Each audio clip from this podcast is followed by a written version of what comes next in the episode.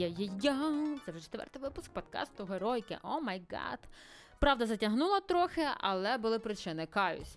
Сьогодні в гостях дуже цікава геройка, тому що в неї дуже насичений бекграунд.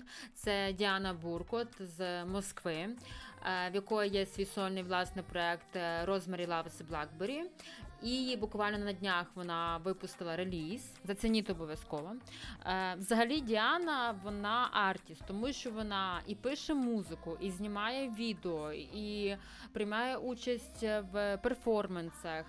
Коротше, дуже цікава персонажка, геройка. Ми з нею дуже довго базарили, тому прийшлось поділити подкаст на дві частини. Чому?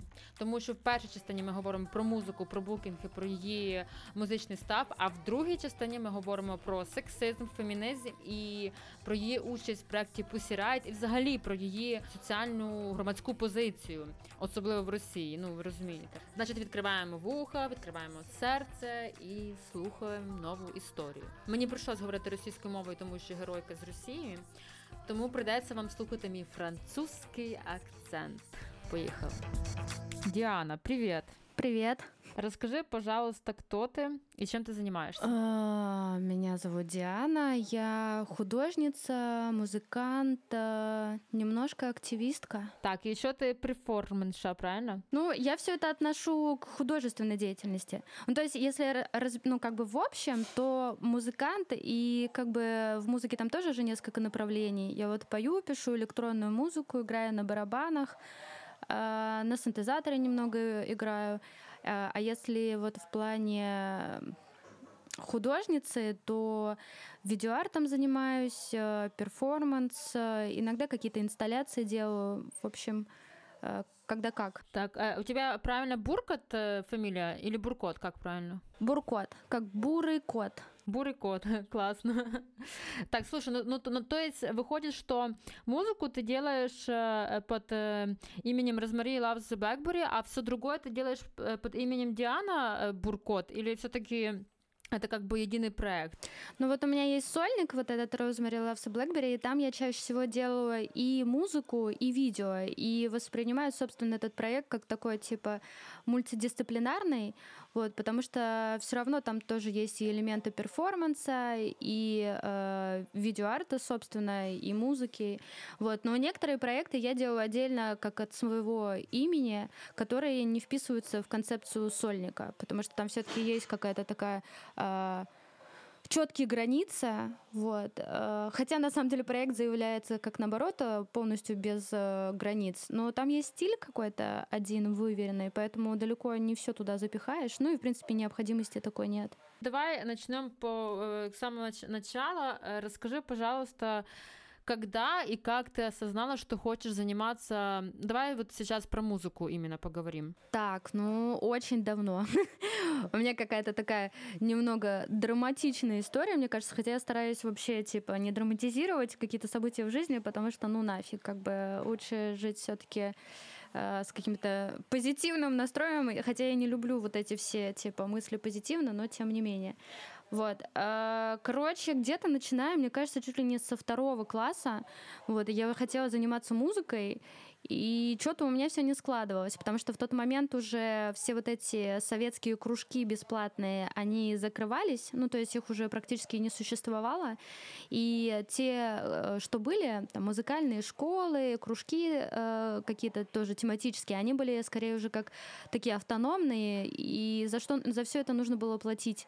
Вот. И у меня было несколько историй, как я типа пришла в музыкальную школу, поступила ну, типа, в первый класс э, на фортепиано позанималась там 4-5 занятий, и потом как бы была вынуждена уйти оттуда, потому что нужно было уже оплачивать, вот. А 90-е такое время, типа, непростое, и в семье было очень плохо с деньгами.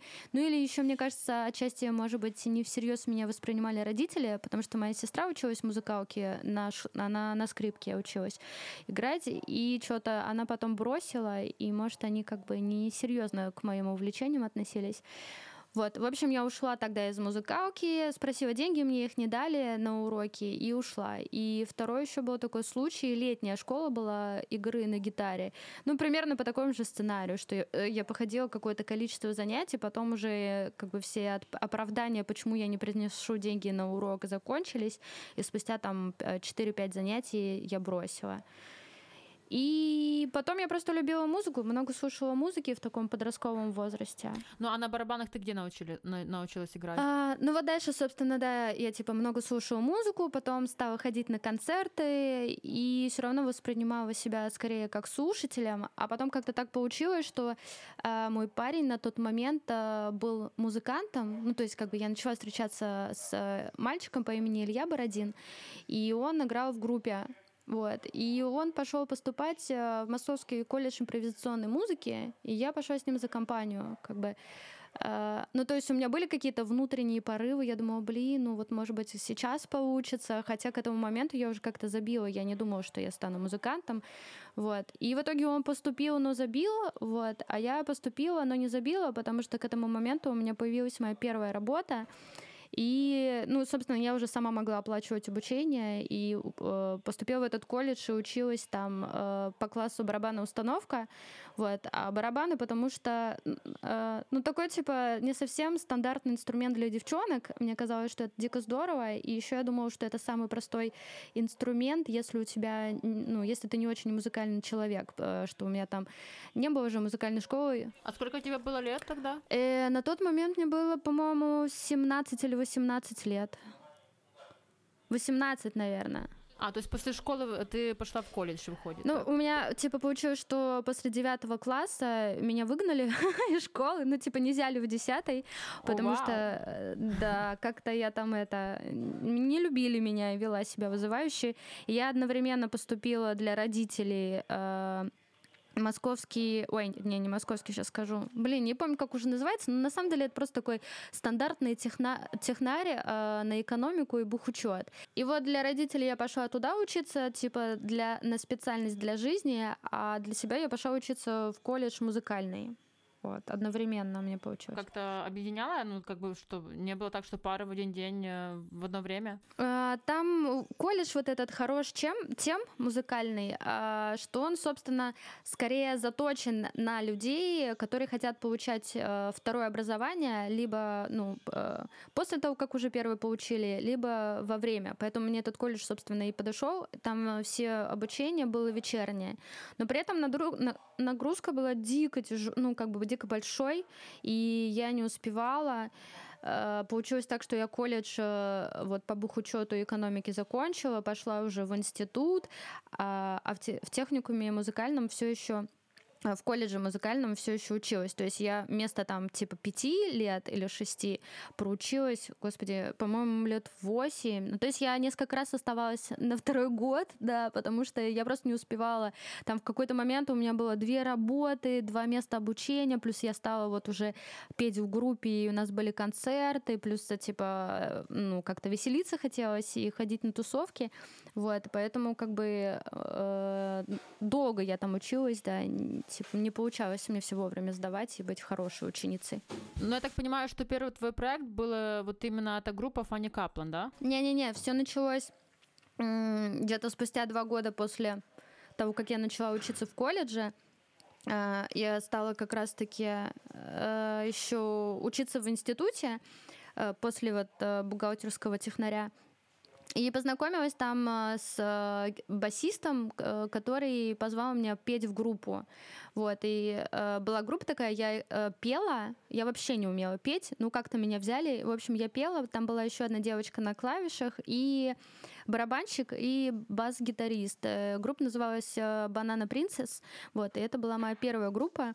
В принципе, мы достаточно так успешно э, существовали, как бы по моим меркам на тот момент. То есть у меня вообще не было никаких амбиций.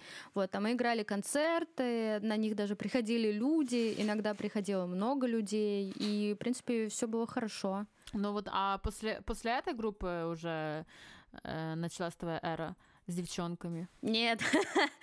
Нет. Еще не? Окей, давай тогда так. Расскажи мне, да, уже с, с, именно э, музыкальное твое направление. Вот э, была эта группа э, еще в колледже, а дальше что было? Вот как, как, какие этапы у тебя были становления? Ну, в общем, первая группа это была Banana Princess, где я пела, а потом эта группа развалилась, и я играла в группе другой, которая называлась Little God. Там было три девчонки, я играла на клавишах уже и писала музыку. Была девушка-барабанщица и девушка-вокалистка. Потом эта группа тоже развалилась. Мы играли, на самом деле, такую несколько простую, примитивную, но интересную музыку. Мы успели записать альбом, и я, на самом деле, э, там, не знаю, раз в пять лет, может, натыкаюсь и переслушиваю, и думаю, ну, нормально, так не, не стыдно вроде. Вот. С этой группой тоже потом отношения у меня закончились, и были какие-то поиски. Я очень долго что-то пробовала где-то играть на барабанах. У меня долго очень сильно не получалось что-то там с кем-то сыграться. Ну, то есть э, это был прям вообще такое поиск в несколько лет, мне кажется, года два или три даже. Потом уже я стала играть в первой своей полноценной группе на барабанах, которая называлась Алёша. И мы играли такой минимал вейв э, на французском языке. Я там играла на барабанах. Это э, э, сколько лет назад было? Восемь лет назад это было. Угу. Как ты вообще, как эта группа нашлась и как вы познакомились? Uh, ну, я, собственно... Ну, ага. потому что, насколько я знаю, я, я много, ну, когда я читала информацию там про тебя, да, я, я, в принципе, не хочу, знаешь, все про тебя знать, потому что тогда, ну, не будет мне, в первую очередь, очередь интересно тебя спрашивать, потому что я буду наперед знать, знаешь. Вот, поэтому я так, в общих чертах. Но я, насколько я поняла, эта группа была на, на тот момент уже такая достаточно успешная.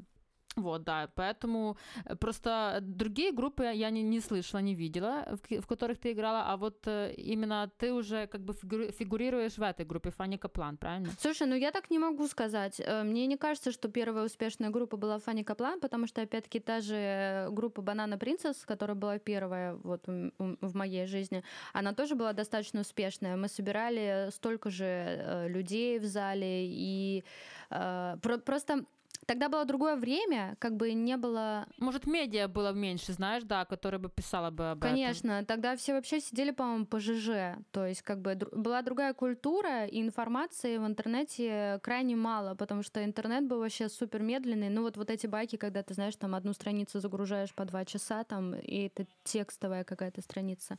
Вот, так что, э, типа, Фанни Каплан, на мой взгляд, была, ну, как бы на том же уровне, как Банана э, Принцесс э, в плане там успешности, если об этом говорить. Хотя вот типа с Фанни Каплана у меня были какие-то первые штуки. Э, например, у меня был первый тур за пределы России. Это было именно с этой группой. Вот, то есть не, э, если с другими группами там, например, с Литолга, где я играла на клавишах, мы выезжали там в Петербург только, вот, то с Фанни Каплан как-то уже колесить стали гораздо больше. Как вы стартанули вообще? Ну, я в тот момент э, э, много проводила времени на электрозаводе. Там э, были друзья из Destroy the Humanity, и э, я, собственно, ходила туда заниматься. А что это такое Destroy Humanity? Это э, как бы содружество, наверное, ребят, э, которые сначала создали свою реп-точку, э, а потом у них появилась и студия. Вот, они до сих пор на электрозаводе, у них своя э, студия звукозаписи, к ним много кто обращается, они прям на таком высоком уровне работают, и все у них хорошо. В общем, я ходила достаточно часто на электрозавод э, репетировать, э, поднимать свой уровень игры на барабанах, и еще пробовала играть с э, Наташей Естегнеевой, такая девушка, у которой сейчас есть группа Джуна. Она очень крутая гитаристка, типа мега виртуозная. Мы с ней проиграли, наверное, 2-3 месяца, точно сейчас не помню. Вот. И, собственно, расстались, потому что ее уровень игры на тот момент был гораздо выше, чем мой, и ей просто было со мной скучновато. Ну, то есть я как прям вообще еле вывозила, а у нее были, было какое-то желание полноценную группу создать и как бы не колупаться на этом, не тратить на это много времени. Так что мы с ней так э, полюбовно расстались, то есть э, без обид или что-то в этом духе, как бы я ее отлично понимаю, потому что она потом э, типа создала создала группу, ну прям там все было здорово, короче. Мне до этого уровня нужно было бы еще долго, короче, расти. И с этой же тусовкой было, общали, общалась Люся, Люся Казарян, которая играла на клавишах и пела в группе Фанни Каплан. И она была как раз-таки в поисках музыканта, и нас свели. То есть получается, что общая тусовка, вот ребят с электрозавода, они знали меня и знали Люсю, мы между собой не были знакомы, и они нас э, познакомили и свели. И, собственно, мне кажется, все сложилось из-за того, что, как бы, в том числе из-за того, что у нас был примерно одинаковый уровень. Э, Люся на тот момент тоже не то чтобы очень хорошо играла, вот, но у нее супер классные э, вокальные данные, то есть она очень просто поет э, в каком-то своем удобном диапазоне, и это звучит убедительно. И практически, по-моему, на первую же репетицию она пришла с Кариной, со своей сестрой. Карина тоже очень плохо играла тогда на бас-гитаре, и нам было комфортно, то есть мы вместе э, учились э, играть, и, конечно, если вот сравнивать, что было с самого начала и ну, на тот момент, когда группа распалась, это вообще небо и земля. То есть было очень круто, потому что мы прям вот вообще вместе росли, развивались. И если точка пересечения, вот начало, точка отсчета у нас была одна, мы смотрели прям в одну сторону, то когда группа распалась, э, мы прям типа сильно выросли, и наш, поменялось и мировоззрение в том числе. То есть я вот, например, для себя поняла, что блин, я всю жизнь хотела заниматься музыкой, и как бы мне тяжело одновременно работать где-то и заниматься музыкой. Получается урывками, несерьезно, и я хочу посвятить, ну, попробовать как бы сделать музыку своей профессией, вот, что, зарабатывать ею и как бы дальше в этом направлении развиваться. Вот. А девчонки, э, они до сих пор как бы так или иначе занимаются музыкой. Вот Карина пишет э, много музыки, там, саундтреки, например, каким-то экспериментальным фильмом или видео. Э, Люся там тоже что-то такое делала. Ну, у нее есть тоже свой стольный проект, она там пишет музыку.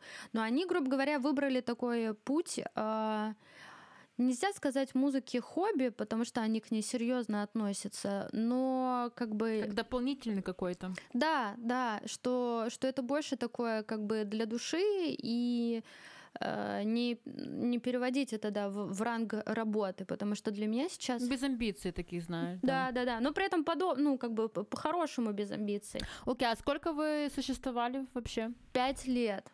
И вы, ты говорила, что вы уже, у вас было турне за где-то за границей, да?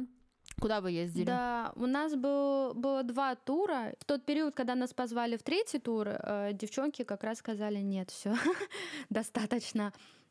А, типа по Европе это было, э, были евротуры, то есть мы там э, выезжали, например, второй раз из э, Варшавы и дальше там Берлин, э, Гамбург, э, еще какие-то Будапешт, еще какие-то города. Я сейчас уже точно не вспомню.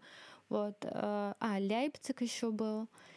В общем, э, больше в Европу. Но, например, во Францию мы вообще не заезжали. Я вот, например, до сих пор ни разу не была во Франции. Вот последний э, альбом, который мы выпустили, он был выпущен на британском лейбле.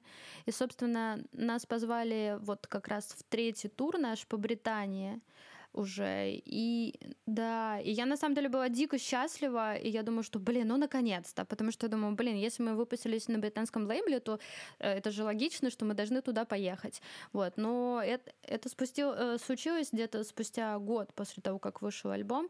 Вот, и получилось, что вот мы только приехали из второго тура, буквально отдохнули, наверное, там, может быть, 2-3 недели, точно не помню, и поступило это предложение. Вот. И на фоне как раз этого предложения мы э, рассорились в том числе и типа и распались. Просто Люся, наша вокалистка, она в, во втором туре сильно заболела, э, простудилась. У нее вообще такое очень хрупкое здоровье. Вот. И я, наверное, местами даже была... Э, груба по отношению к ней, потому что я э, в это не врубалась. И она заболела, и большую часть тура как бы не кайфовала, там, типа, и тусила, как это делала я, а болела пила там имбирь, кашляла, из-за кашля там не могла уснуть и так далее, мучилась, в общем.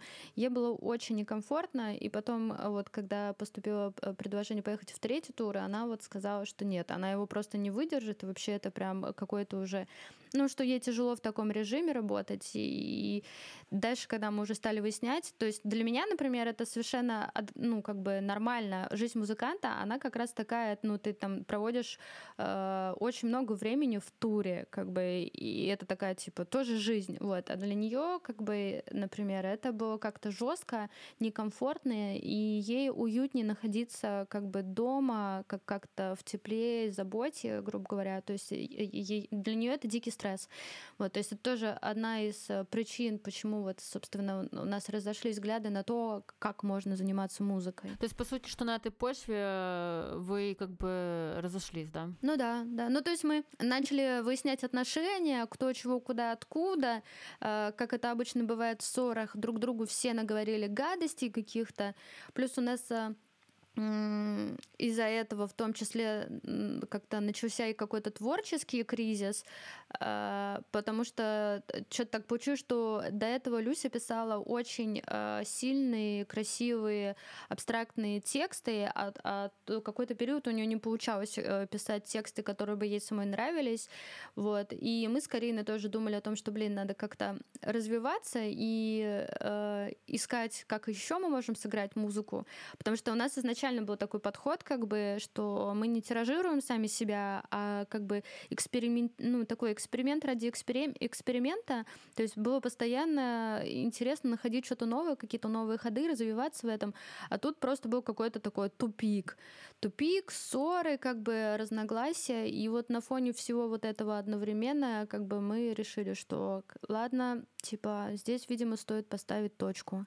Никогда не, думали опять что-то поделать? Слушай, ну, мне кажется, что первое время я сначала их ненавидела очень долго, потому что я думала, блин, да что такое, как бы нас... Турне по Британии, да. да. Как, как можно от этого вообще отказаться? Ну что? Вот. Потом как бы я успокоилась, э, и с Кариной, например, у нас был тоже какой-то такой разговор, где мы там, типа, просили прощения, как бы извинялись, ну то есть все наладилось.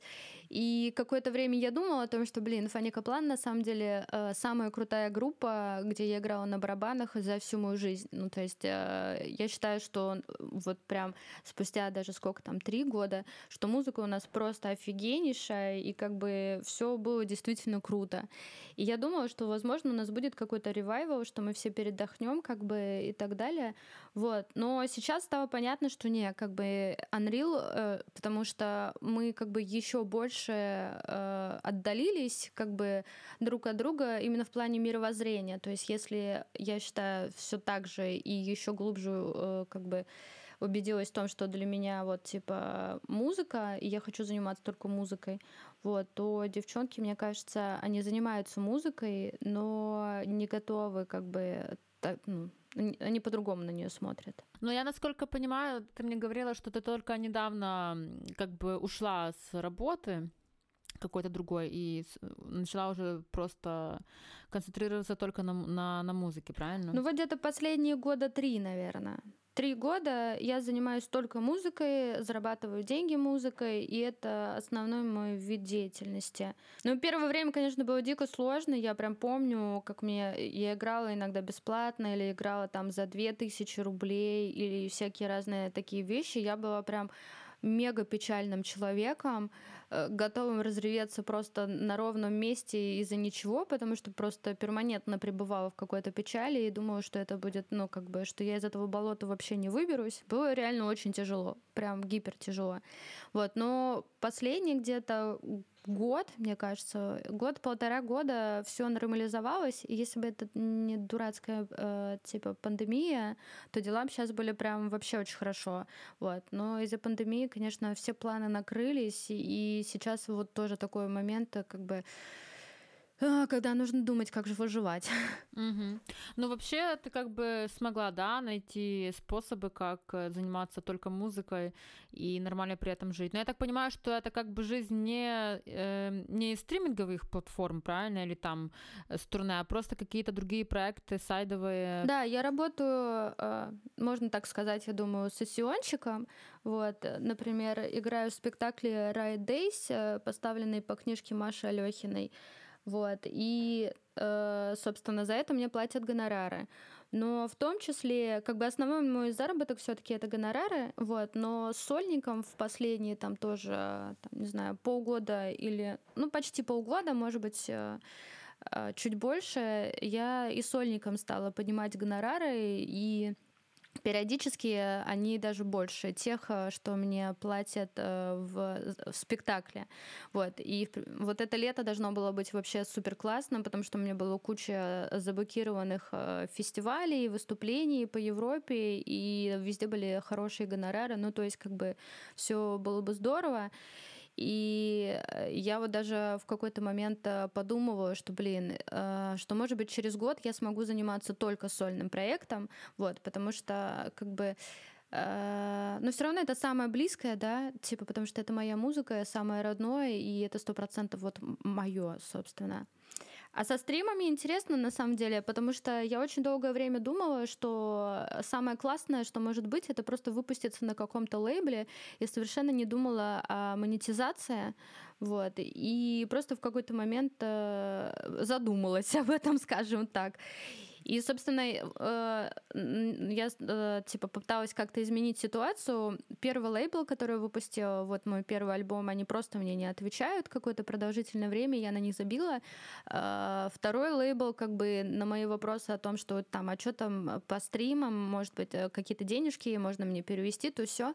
Вот, чувак этот вопрос игнорирует, и, и это очень интересно, что при этом он как бы предлагает все равно у него что-то выпускать. То есть буквально там, не знаю, несколько дней назад он типа такой, а ты не хочешь вот этот новый альбом, который ты сейчас готовишь к выпуску, выпустить у меня? Я такая думаю, что?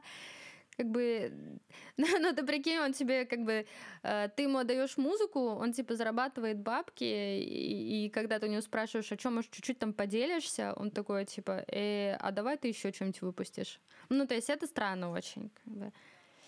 А вот третий лейбл написал... Я, я, дум, я думала э, немного mm-hmm. дальше про лейбл отдельно поговорить, потому что, да, это очень важная тема.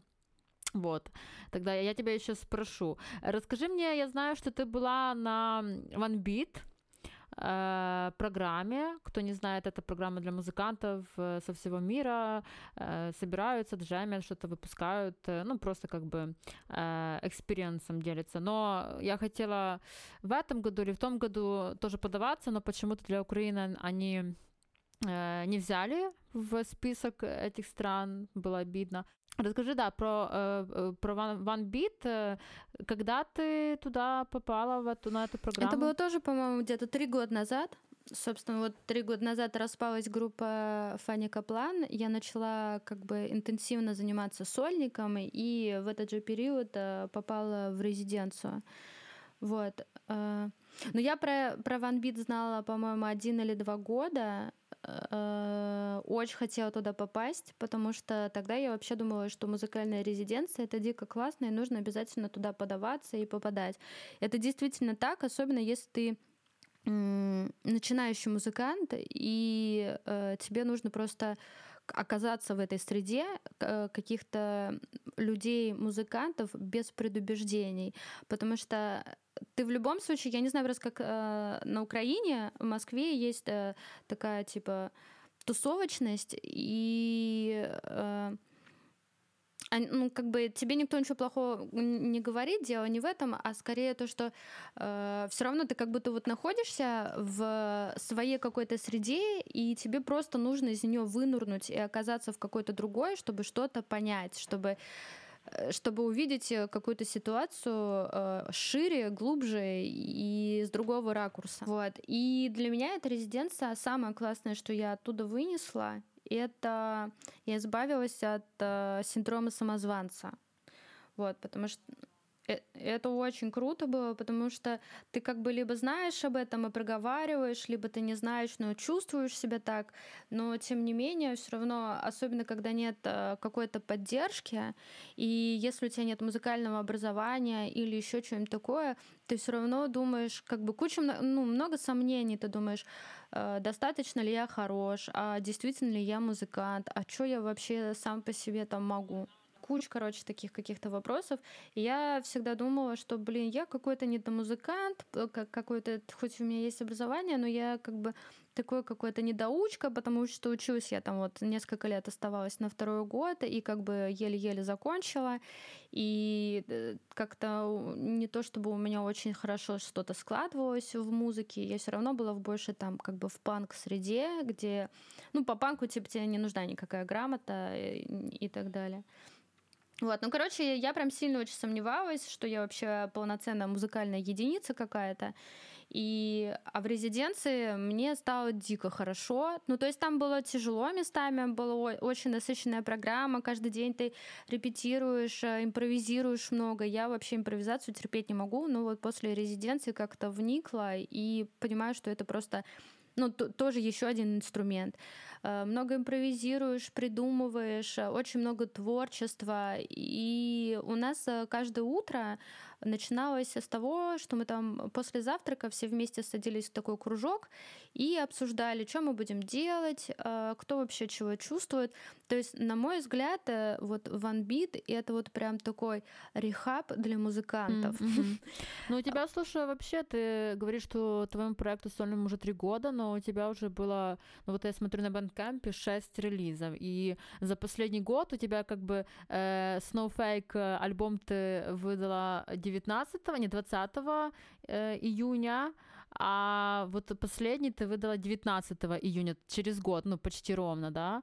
А между ними двумя, двумя еще есть один релиз э, White A Minute. Это как бы, я вижу, что э, эпишечка больше, да? Ну, вот последние три года, собственно, да, что как бы не стала Фанни Каплан, потому что Фанни Каплан был все таки моим основным проектом, и я была тем человеком, который отвечает всю, за всю визуальную часть, то есть как бы иногда я тратила времени больше, чем девчонки, потому что мне нужно было там, типа, а, у нас же, я, не, я на самом деле не помню сколько, но клипа три, по-моему, четыре есть, плюс какие-то видеотизеры, и я была тем человеком, который организовывал съемки, снимал, э, монтировал, э, делал какие-то обработку фотографий, иногда это афиши были, ну, то есть много всего делала, и мне просто не хватало времени на себя. И плюс какие-то административные штуки я делала. Э, очень часто вела там наши э, соцсети. В основном, вот особенно там, наверное, последние полтора года только я этим занималась. И когда мы вот выпускали альбом, собственно, тоже никто не хотел заниматься тем, чтобы найти лейбл, вот, э, потому что, в принципе, а, а нафиг его вообще искать. А я прям очень хотела найти лейбл и издаться на виниле. У меня была прям такая мечта, я очень хотела винил. Хотя у нас к, к этому времени уже был первый альбом на виниле, но я вот хотела, чтобы у нас еще это было. И я помню, что сколько времени у меня, и силы это отняло, что вот типа э, второй альбом, который вышел вот на британском лейбле на виниле, э, все, всей организационной деятельностью занималась я. То есть мы все, в принципе, вкладывались. Нельзя сказать, что это только я там что-то делала. То есть мы все все делали, и для всех это был основной проект. А когда не, не стало Фанни Каплан, у меня появилась куча свободного времени, плюс какая-то энергия высвободилась из того, что я поняла, что так, все у меня хорошо, и я нормально. Ну, ты же созрела, типа, да, да, да для сольного проекта. Да, думаю, да. Ну, круто, да. Я, я тебя поздравляю, во-первых, да, с релизом альбома еще одного. Спасибо. Ты его выдала на лейбле? Да, он э, выходит на лейбле, московском маленьком лейбле э, «Света тени». Ну, короче, история с лейблами — это всегда долго. То есть оно может быть просто, сложно или еще как-то, но это всегда дико долго. А мне хотелось уже что-то издать, потому что, собственно, вот, например, э, Вэймин, это там эпишка, она вышла год назад. А я не хочу долго простаивать и считаю, что классно все-таки поддерживать э, какую-то активность. Ну и мне самой прям уже не терпелось, мне, мне хотелось что-то выпустить. Я решила, что я выпущу это на лейбле, который, ну, как бы друга, с которым я легко могу договориться, и мне не надо будет ждать кучу времени и переписки там на английском языке, что мне тоже достаточно тяжело дается и так далее. Угу. Ну, вообще сейчас такая история, что ну, вот недавно, буквально на днях, я разговаривала с ребятами, что типа лайб, лайбл уже как бы не столь важен, э, лучше найти какое-то типа а продакшн агентство, которое будет заниматься э, там видеоконтентом, графическим контентом, да, или там букингом, а ты будешь суто просто писать музыку, э, как бы ты тоже можешь заниматься этими э, втор, второстепенными вещами, но как бы все равно фокусация только на музыку, да, и как бы можно и без, без лайбла, просто они занимаются как бы распространением, и агрегатора шукают, как, э, ищут, шукают шукать, ищет агрегатора, вот, но как бы, да, то есть, но это уже не, не лейбл, это уже более э, такое широкое понятие. Вот. Мне кажется, что да, за этим будущее. Я не могу, кстати, сказать, что лейбл э, вообще не нужен. Просто есть э, определенное типа разделение. Если раньше э, лейбл, ну и сейчас какие-то супер крупные лейблы, они занимаются вообще всем, вот, то сейчас как бы есть э, э, разделение. То есть у тебя отдельно букер, тот, кто занимается организацией тура, э, у кого там куча всяких разных завязок фестивалей, и как бы фестивали тоже заинтересованы в этих букерах. То есть типа разные представители, разные букеры дают свой пакет музыкантов. И фестиваль уже выбирает. Вот, то есть есть у тебя отдельно э, тот, кто занимается организацией концертов, есть у тебя отдельно там э, та команда, с которой ты, например, делаешь фото-видео-контент. Вот, а лейбл, он э, есть такие лейблы, они сейчас они называются, ну, если я правильно поняла. Э, на, 300, на 360, то есть, э, которые полностью тебя берут в оборот и все-все-все-все-все делают.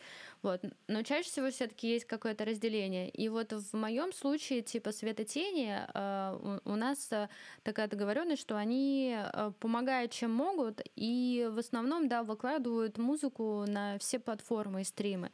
В принципе, этим можно заниматься самостоятельно. То есть есть сейчас какие-то площадки, которые вообще бесплатные. Ты точно так же берешь и заливаешь свое музло, сам все это контролируешь. Ну вот я так и делала, да. да и да. это, в принципе, ну, круто, потому что ты можешь все сам контролировать. Вот. Но если у тебя еще десятки таких задач, то как бы легче, конечно, там договориться с каким-то лейблом. Ну да, просто, ну, знаешь, сейчас очень много маленьких лейблов, ну, как бы изначально, ну, в моем понимании, лейбл, у него есть какая-то целевая аудитория, то, ну, это как бы фан-база, и если ты выдаешься на их лейбле, ты как бы знакомы, они знакомят э, эту фан-базу с твоей музыкой, да, и вот, соответственно, дальше какие-то уже букинги пойдут и так далее. Но сейчас как бы есть разделение, да, что есть люди отдельно, которые занимаются именно логистикой, именно вот как бы, да, они корешуют с фестивалями, э, есть отдельно продакшены, которые занимаются визуалкой, вот, и как бы есть отдельно можно нанять людей, которые тебе помогут э, вызвучить, там, миксинг или мастеринг, и как бы лейбл уже, ну, знаешь, так, так как очень много разделений, он уже не, не, не такой, я не знаю, авторит, авторитетный или что, ну, если это какой-то маленький, тогда, тогда как бы он уже и, и, и, зачем, но если какой-то большой уже, он, знаешь, там сторожил, а тогда это уже другое другой вопрос. Просто как бы э, вот сейчас я себе задаюсь вопросом, что мне делать дальше, да? Ну, со стримом, я... ну, типа с лейблами, которые занимаются, например, только стримами твоими, это стандарт сейчас. Э, те, которые чуть-чуть пожаднее, они берут 30% себе и 70% музыканту, которые пощедрее дают 20% э, забирают себе и, и 80% музыканту. То есть и там плюс-минус везде одинаковый договор, что они, ну, что авторские права остаются за тобой, а у них только разрешение на то, что вот, например, в течение года, двух лет и так далее, там трех-пяти, они, э, ну, как бы импорти, э, импортируют твою музыку на стримовые площадки всякие разные. Вот, то есть э, с лейблом Света Тени у нас э, подписан договор, э, бумажка, чтобы все было официально, что они выплачивают мне 80% э, со всех стримов. Вот, но туда, например, не входит Bandcamp. То есть Bandcamp я занимаюсь сама и как бы и хочу продолжать заниматься сама. Если говорить о том, что нужен ли вообще лейбл, это все зависит от самого лейбла. Просто есть лейблы, которые тебе ничем помочь не могут, только залить твое музло. Это ты можешь делать сама. Есть есть лейблы, которые могут тебе помогать э, с промо, и их помощь э, с промо иногда может быть, ну, прям вообще неоценима. Это может быть ключевой какой-то такой штукой, потому что если ты музыкант и выпускаешь альбом, тебе написать на, не знаю, The Wire или Pitchfork или Guardian, вот типа с улицы, типа «Привет, это мой альбом, напишите ревью», это практически невозможно. Ты просто попадешь в спам, и никто об этом ничего не напишет. Если это какой-то лейбл, у которого есть определенная репутация, пусть это небольшой лейбл, но у них там есть, предположим, 2-3 артиста заметных и так далее, у них все равно чаще всего э, есть какие-то контакты с музыкальными журналистами откуда-то там, и они могут себе такое замутить вот. И это очень удобно. Я, например, при всем своем большом желании не знаю, как мне подступиться, чтобы, например, обо мне написали, не знаю, те же Pitchfork, хотя они мне вообще не интересны, но как бы если о тебе появляется что-то там, как бы, то это определенно имиджевая история. Вот. И э, ты не можешь туда попасть. Тебе нужны э, там какие-то завязки. И если твой лейбл имеет эти завязки, то все зашибись. Вот. И я знаю много примеров, которые, как бы, где лейбл именно этим помогает, что у них есть контакты, там, типа, с какими-то представителями СМИ. И, например, вот первый лейбл, который меня издал, несмотря на то, что они вообще не выплатили мне ни одной копейки, они выпустили мою музыку на кассетах и продавали эти кассеты. Мне не предоставили ни одной копии, и я знаю, что они эти кассеты, ну, как бы нормально продавали, потому что, типа, я захотела иметь э, кассету у себя хотя бы в руках подержать, как она выглядит, и мы через друга заказали три моих кассеты, и они пришли там, по-моему, меньше, чем за две недели из Британии. Вот, то есть как бы кассеты они эти продавали, и мне ничего не заплатили. Ну, это как бы на их совести, но тем не менее, как бы э, смысл в том, что это британский тоже лейбл, э, он очень маленький, и там в основном издается один музыкант Газл Твин. И Газл Твин в таком андеграунде... Э, ну, я обожаю но... просто да, она, как бы, тем не менее, является, ну, такой, ну, короче, авторитетный, крутой, э, ис, ну, как бы, исполнительным музыкантом, да, и для меня это так, была... Подожди, это ее, ее был лейбл? Да, я издалась на ее лейбле. И она, не, и она тебе ничего даже не заплатила? Не. Офигеть. Ого. Вот это теперь наша немного планка уважения, любви к ней э, опустилась. Слушай, знаешь, насколько я понимаю, у нее там были определенные жизненные обстоятельства. Во-первых, этим лейблом занималась не она, а ее муж. Как бы. И, ее му... и этот лейбл, собственно, изначально они создали для того, чтобы выпускать только музыку Газа Твин. И э, на этом лейбле, собственно, по-моему, только ее альбомы и пару компиляций, типа, издано, благотворительные такие, э, типа, сборники, и, э, которые издаются на кассетах, и все деньги с продажи этих кассет идут там на, в лагерь беженцев. Вот. И в тот момент э, Газа Утвина, я не помню, кстати, как ее зовут именно, это же псевдоним, она забеременела, вот, э, и всякие разные обстоятельства. В общем, я про то, что как бы это же не ее лично вина, а просто так сложилось, что как бы они сделали все, что могли для меня, э, но в какой- в какой-то момент они точно профокапились, потому что как бы можно было хотя бы несколько копий кассет мне отправить, вот, и, и как бы можно было просто хотя бы ответить, что ну, что-нибудь написать. Хотя вот, э, типа, чувак, с которым я общалась, ее муж, он мне раза два настойчиво писал, что он сейчас много работает, и ему нужно там, типа, деньги, чтобы обеспечивать семью, то все. Ну, то есть у него были определенные жизненные обстоятельства, я поэтому, в принципе, вообще не гоню. Вот. Так нифига, это не профессионально, нифига, знаешь, писать, типа, что у меня там жизненные обстоятельства, туда-сюда, типа, ну, как бы тогда, ну, окей, не выдавай больше кассеты, там, я не знаю, если у тебя такие обстоятельства, да, то есть, ну, он, он тебе это, это говорит, говорил, но продолжал зарабатывать на тебе, да, там, не знаю, на стриминге, да, нет, но как бы на кассетах точно, да. Вот, поэтому... Ну, ну на типа... стриминге тоже, потому что везде все же, весь альбом там везде был. Не, да, да, но там просто, там просто штука в том, что очень сложно, в принципе, заработать, потому что там очень маленький процент платят стриминги эти. Ну, хотя мы не знаем, да, тоже, сколько они получают.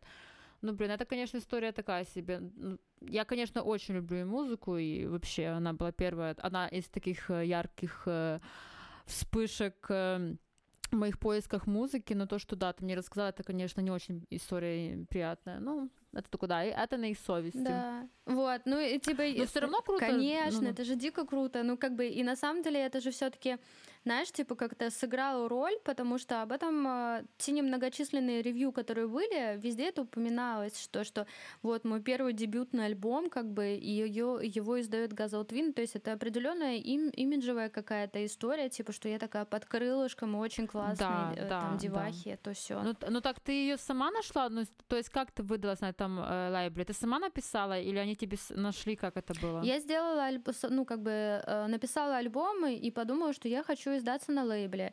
Э, нашла где-то, написала себе списочек где-то из трех-четырех лейблов, которые мне интересны и которые небольшие. Вот, потому что на большие лейблы я понимала, что нет смысла вот так вот писать, они как бы не обратят на меня. Ну, может, есть смысл, но я тогда думала, что как бы в этом нет смысла.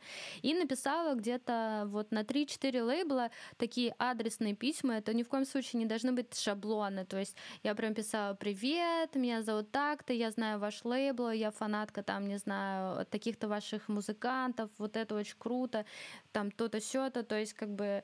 И они мне ответили. Э, сначала ответили отказом, Потом через какое-то время написали и сказали, что они делают как раз-таки компиляцию, вот этот сборник, э, и спросили трек, я им скинула трек. А потом через какое-то время сами опять-таки написали и сказали, ну давай мы издадим твой альбом. Ну, ну все равно круто, да, что ты только там отправила на 3-4 лейбла, и она сыграла, потому что у меня была другая девочка, которая там очень много куда отсылала, и все морозили, и даже там некоторые не отписывали вообще нифига. Да, а мне вот кажется, что я тоже знаю очень много таких историй на самом деле, и мне кажется, тут ошибочная тема это как раз-таки в том, чтобы э, писать на большое количество лейблов, что нужно э, вот выбрать несколько для себя, э, какое-то небольшое количество, и написать прям супер такие как бы пронзительные письма, что мимо не пройдут, вот, и, и это тогда сработает, ну, как бы, мне кажется, что вероятность того, что так, ну, вот такой подход сработает, э, больше, чем вот если пишешь на какое-то большое количество mm-hmm. лейблов. Ну, короче, как я понимаю, с, вот, с, вообще с этой историей с лейблами, если им есть что тебе предложить, э, действительно уникального, да, тогда есть в этом смысл. Ну, или если это там твои друзья, и вы вместе шагаете как бы в одну сторону. Но, в принципе, все-таки лучше как бы не, не ждать или как, просто выдаваться своими силами, если ты готов это делать.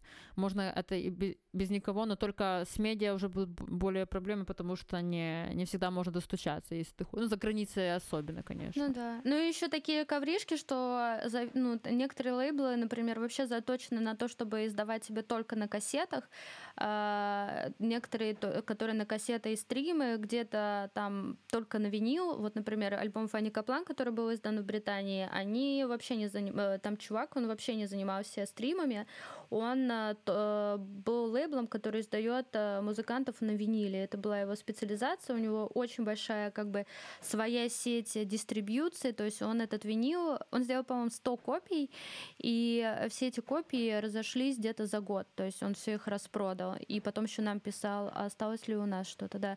Вот, то есть у него была такая своя сеть, куда он отправлял по магазинам винила и так далее. То есть у, просто у каждого лейбла еще своя специфика. И на самом деле ты можешь издать один и тот же альбом на нескольких лейблах. Собственно, один тебе будет стримы подгонять, э, другой там на виниле, а третий вообще это Япония, и там свой мир, и там нужны свои представители, свой рынок. Вот, так что оно какое-то такое. И мне кажется, что лейблы хорошая вещь, э, просто нужно понимать, что именно они тебе могут дать, не думать, что это прям вообще, э, знаешь, типа как э, панацея от всего, что они тебе все на свете дадут. И если вдруг что-то не складывается, ну забей, иди дальше. Просто есть еще такая штука, что как бы я знаю, у меня есть там друзья-музыканты, которые делают музыку, и она потенциально очень классная. Но из-за того, что как бы человек только начал этим заниматься, слышно, что это сыровато звучит там или еще чем-то в этом духе, и лейбл в этом случае тебе никак ну, например, не ответит, потому что он сочтет тебя за новичка. Ты выпустишь этот альбом, например, э, спустя год научишься ну, покруче все это делать, но альбом как бы даст тебе все равно какой-то старт, ты напишешь второй альбом, и все будет гораздо круче, отправишь на тот же лейбл, и он тебя возьмет. Ну, то есть такие вот ситуации вполне возможны. То есть как бы если просто с лейблом не получается, мне кажется, больше, чем 3-4 месяца, ну, черт с ним, лучше идти там дальше. А, давай вот э, поговорим э, про букинги, да, вот ты говоришь, что вы из группы гастролировали, и вот э, у тебя уже были гастроли, и должны были быть гастроли.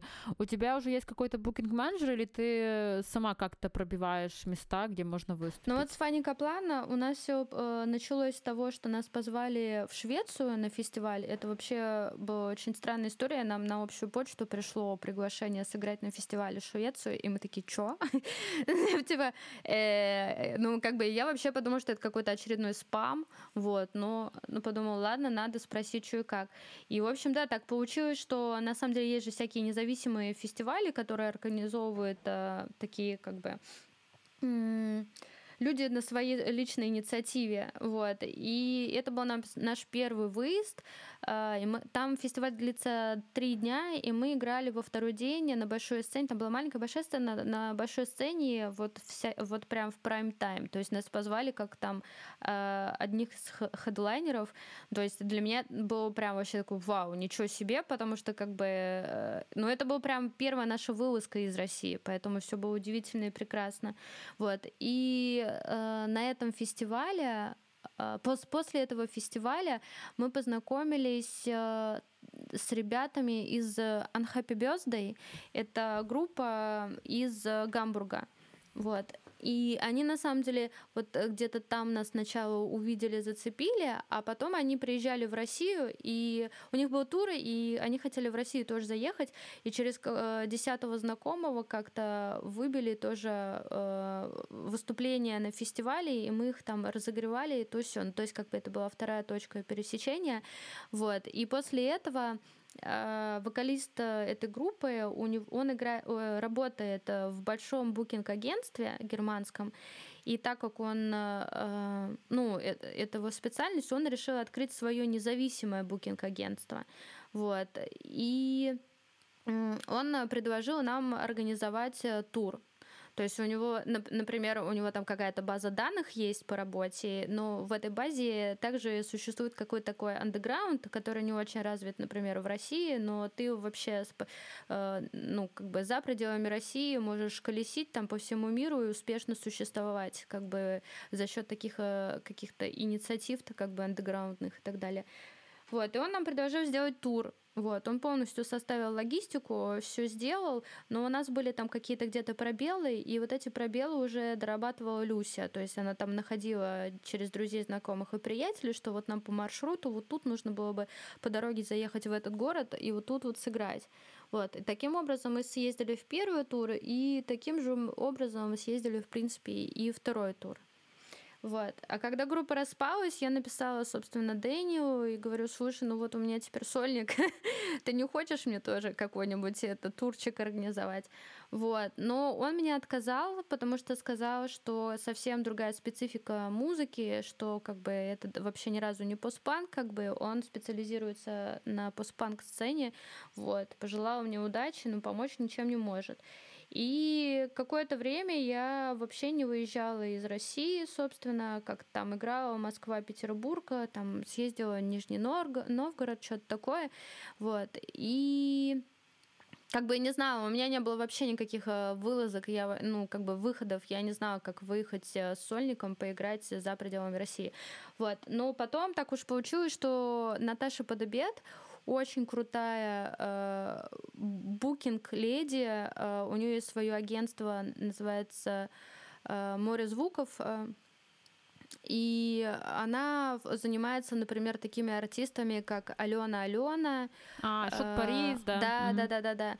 Вот. Я ее на самом да, деле да. знала много лет. То есть, мне кажется, я ее знала на тот момент, может быть, лет 5, 6 или 7. Ну, то есть много лет.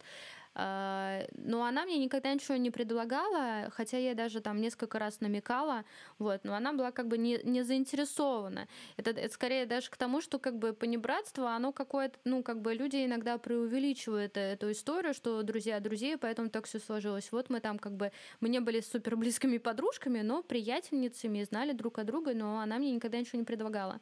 Вот. А примерно год назад она вот на, написала и предложила попробовать вместе поработать. Вот, она э, пробно меня вывезла на фестиваль в, в Польшу, это было Надо фестивал, и там вроде как-то все хорошо, видимо, прошло, и вот после этого она уже стала мне пред, э, предложила э, сотрудничество. И я, конечно, была супер счастлива, довольна, и, и как бы только об этом, ну, как бы, только могла и ждать этого. Ну, то есть, как бы, я, я сразу, конечно же, сказала да. И вот и она мне этим летом заблокировала огромнейшее количество, ну, как бы не огромнейшее, но большое количество всяких разных вылазок. Но они все накрылись опять. Опять-таки. Ну, да, ну, это у всех, это у всех, да. А как вот букинг, э, как э, здесь делятся проценты? Э, проценты, я их, если честно, не знаю. Вот, то есть оно у всех по-разному. То есть, мне кажется, если у Дэниела было там а может быть, 20%, то у Наташи там, мне кажется, в зависимости от того, какой артист, какой гонорар и так далее. Ну, то есть вот тут вот не совсем прозрачная схема, то есть они не забирают, вот, например, если они забивают тебя на какой-то фестиваль, они не забирают часть твоего гонорара, а выбивают себе в зависимости от этого гонорара 7%. А, все, да, да, да. То есть ты, они тебе там, не знаю, вы договариваетесь на, на какую-то там сумму, что, например, там тысяча долларов, да, и сколько она уже сверху себе накрутит, это уже второй вопрос, но как бы ну, ну, у тебя стабильно один гонорар в все страны одинаково, не, не, да, по-разному, вообще по-разному. А, иногда по... у меня, например, э, гонорар там типа может быть 150 евро, иногда 250 евро, иногда это может быть 650, 650 э, евро. То есть как бы оно скорее зависит от того, сколько, э, какой бюджет у фестиваля и где этот фестиваль. В Швеции, например, всегда платят больше. Как бы от уровня жизни страны тоже зависит. Да, да, да, да, да. Угу. да. Ну, прикольно. Ну, конечно, я думаю, что все равно эта история будет дальше продолжаться. Ну, как бы, да, сейчас карантин и все дела, но я не думаю, что это уже, знаешь, крест и все, типа, уже ничего не будет. Просто оно немного сдвин- сдвинется, скорее всего. Ну да, просто лето, музыкальное лето отменили. Ну что, можно онлайн лето, хотя, мне кажется, уже всех заебало это реально. Каждый, каждый Я день. вообще онлайн не понимаю. Ну ты да, ты ни разу как бы не играла, не видела, чтобы нет, нет, нет, нет, где-то там ты что-то я видела в сторе, что ты где-то должна была играть, не? А, у меня будет одно единственное онлайн выступление в конце лета. Это вот будет Венский фестиваль. Я должна была там лайвом играть, но в итоге буду играть онлайн.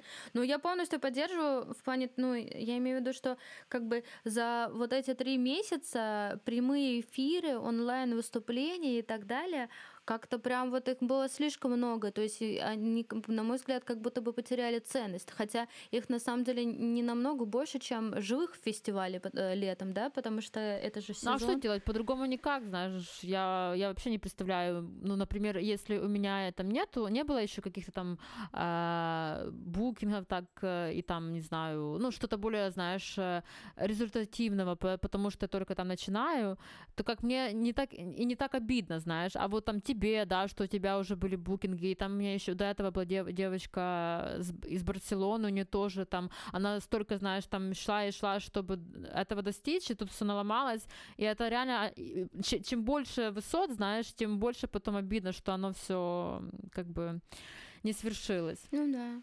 Ну, мне кажется, главное не очень сильно париться, можно просто перегруппироваться. Это, конечно, время и внутренние какие-то там процессы, вот, но можно перегруппироваться и в это время как-то продуктивно музыку писать, ну, если справиться, там, не знаю, с, с этим стрессом и так далее.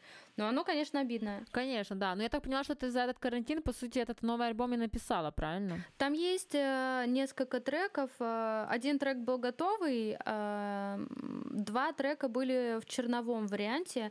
Ну как, я их э, около где-то э, полгода, чуть больше, чем полгода, два трека играла на концертах, но их не было в записи.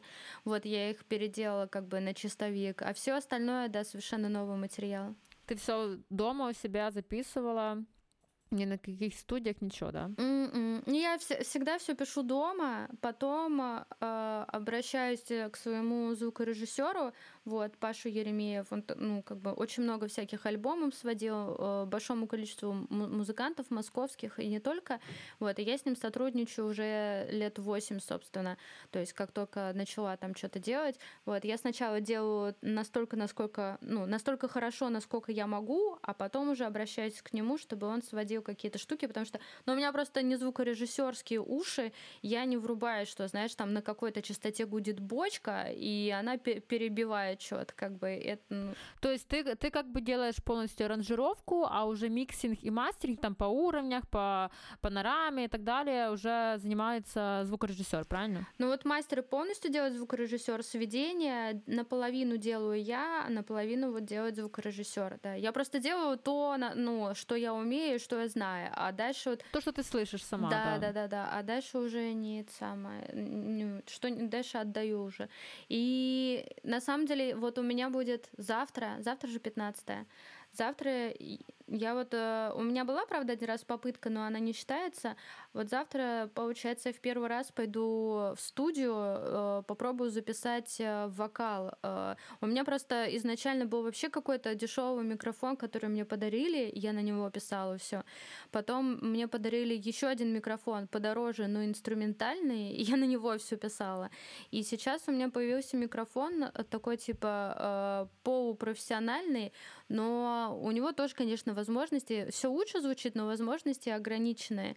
И мне очень интересно а, попробовать записать вокал на микрофон, который там а стоит полляма, и там слышно каждое причмокивание, дыхание, и посмотреть вообще, есть ли разница. То есть э, мне нравится lo-fi, нравится, что я могу дома там bedroom такой style делать, все, но очень интересно просто посмотреть, а, а как это может быть на такой прям суперпрофессиональном оборудовании и так далее. А что у тебя есть из стафа, там синты какие-то или драм-машинки? Э, что, как ты, в чем ты пишешь музыку и э, какие методики? К сожалению, синтов и драм-машинок у меня нет, потому что все это стоит запредельных денег. На, не знаю, какой-нибудь аналоговый синт э, нормальный будет стоить как бы не дешевле, чем 30 тысяч, чем-нибудь в этом духе. Я вот себе только недавно смогла позволить микрофон за 35 тысяч Э, там, знаешь, впервые за 8 лет, как бы, сколько я там занимаюсь музыкой, э, ну, не, не, э, у меня вот появился такой микрофон, уже что-то. Вот, у меня лэптоп, э, я все пишу в лоджике, э, плюс звуковая карта, мониторы и микрофон. Ну, еще у меня есть э, контроллер Ableton, э, от Ableton Live, Push 2. Я иногда играю с него, но крайне редко. С него я играю чаще всего э, какие-нибудь эмбиентные штуки такие, чтобы лайвом больше можно было. И в спектакле я вот э, все полностью с него играю. А для сольника, в принципе, он мне не нужен, потому что у меня было много попыток э, играть э, живьем все музло и при этом петь, чтобы и петь при этом, да, да, и да. еще как-то двигаться. Но это, это все скучно, тухло, и в этом нет необходимости. Я типа сама эту музыку пишу, как бы, а не какой-то дяденька, поэтому на лайвах я предпочитаю просто ставить плейбэк, вот, и в исключительных случаях где-то что-то вживую играть, а так в основном я просто сосредоточена на зале и на вокале. Но ты э, используешь э, плагины, VST, пресеты вот типа в этом, в, в этом роде, да? Ну, да, у меня, блин, э, где-то, мне кажется, 160 гигов э, занимает, даже больше, наверное. У меня только 150 гигов — это библиотеки всяких разных сэмплов и так далее огромнейшее количество э, скачанных всяких плагинов, э, там всего на свете, да. То есть у меня вся музло, все, ну, вся музыка, она э, типа синтетическая, то есть digital, там нет аналогового вообще, вот. Но я использую очень большое количество э, всяких библиотек разных. Ну и там с эффектами заморачиваюсь, чтобы это не выглядело как э, библиотечное музло. Даже не знаю, как это, как это все знаешь. Но у меня проблема, чем больше у меня сэмплов, тем сложнее мне выбрать что-то. Так оно же, ну, мне скорее кажется, что это такой баланс, что ты, ну и разные периоды. Мне иногда очень хочется, чтобы музыка была прозрачная, и я такая себе, все, как бы не больше 7-8 дорожек хватит. А иногда хочется чего-то позамороченнее, и ты там, да, накладываешь друг на друга 3-4 бочки, потому что они там разно темпрально звучат, и в итоге ты там делаешь какую-то суперинтересную фактуру и так далее. И, ну, как бы это в зависимости, там, не знаю, твоего состояния. Еще мне кажется, что, ну, э, вот раньше я очень любила усложнять все, а сейчас я вот э, думаю, что есть такая тема, круто, когда в треке у тебя реально как бы не больше восьми дорожек, но каждая дорожка как бы настолько охрененно крутая, и все, все прозрачно, все ясно, и все охеренное. Вот это, по-моему, вышаг. Вот сто процентов, да. Чем. Если ты упрощаешь, но при этом звук становится только богаче, вот в этом вся суть. Я тоже так думаю. И если ты знаешь еще э, умеешь играть на э, как бы сочетание аккорда, да, тональность какая, как оно между собой собой вза- взаимодействует, вот этом, в этом суть, вот сто процентов, я тоже себе так поняла, и стараюсь сейчас... Э, есть еще, знаешь, такой комплекс, типа, что вот, ой, что-то у меня мало дорожек, наверное, нужно еще что-то. Но я понимаю, что это уже какая- какая-то, знаешь, просто стереотипное мышление, нужно как-то это все отбрасывать и стараться упрощать. И, на, и именно играться с динамикой, чтобы динамику круто показать за счет э, развития, а не за счет количества Это партий, точно знаешь. так, потому что если даже брать, например, ну, для... Я иногда слушаю какую-то музыку не в качестве музыку, а в качестве разбора, и думаю, так, мне нравится трек, почему, как он сделан, вот. И в 90 случаев э, такие треки звучат очень прозрачно, там вообще не намудрено, ничего не накручено, все, все прям вообще кристально классно и так далее. От і проминула година так швидко. Ми поговорили про музику і все, що з нею пов'язано. І наступному випуску ще раз наголошую: ми будемо говорити про сексизм, про фемінізм, про посірайт і про Путіна навіть. Куди ж без нього? Ем, я не буду затягувати, думаю, швидко його випишу. Надіюсь, ви будете чекати на нього. І надіюсь, що будете лайкати і підписуйтесь, йоу!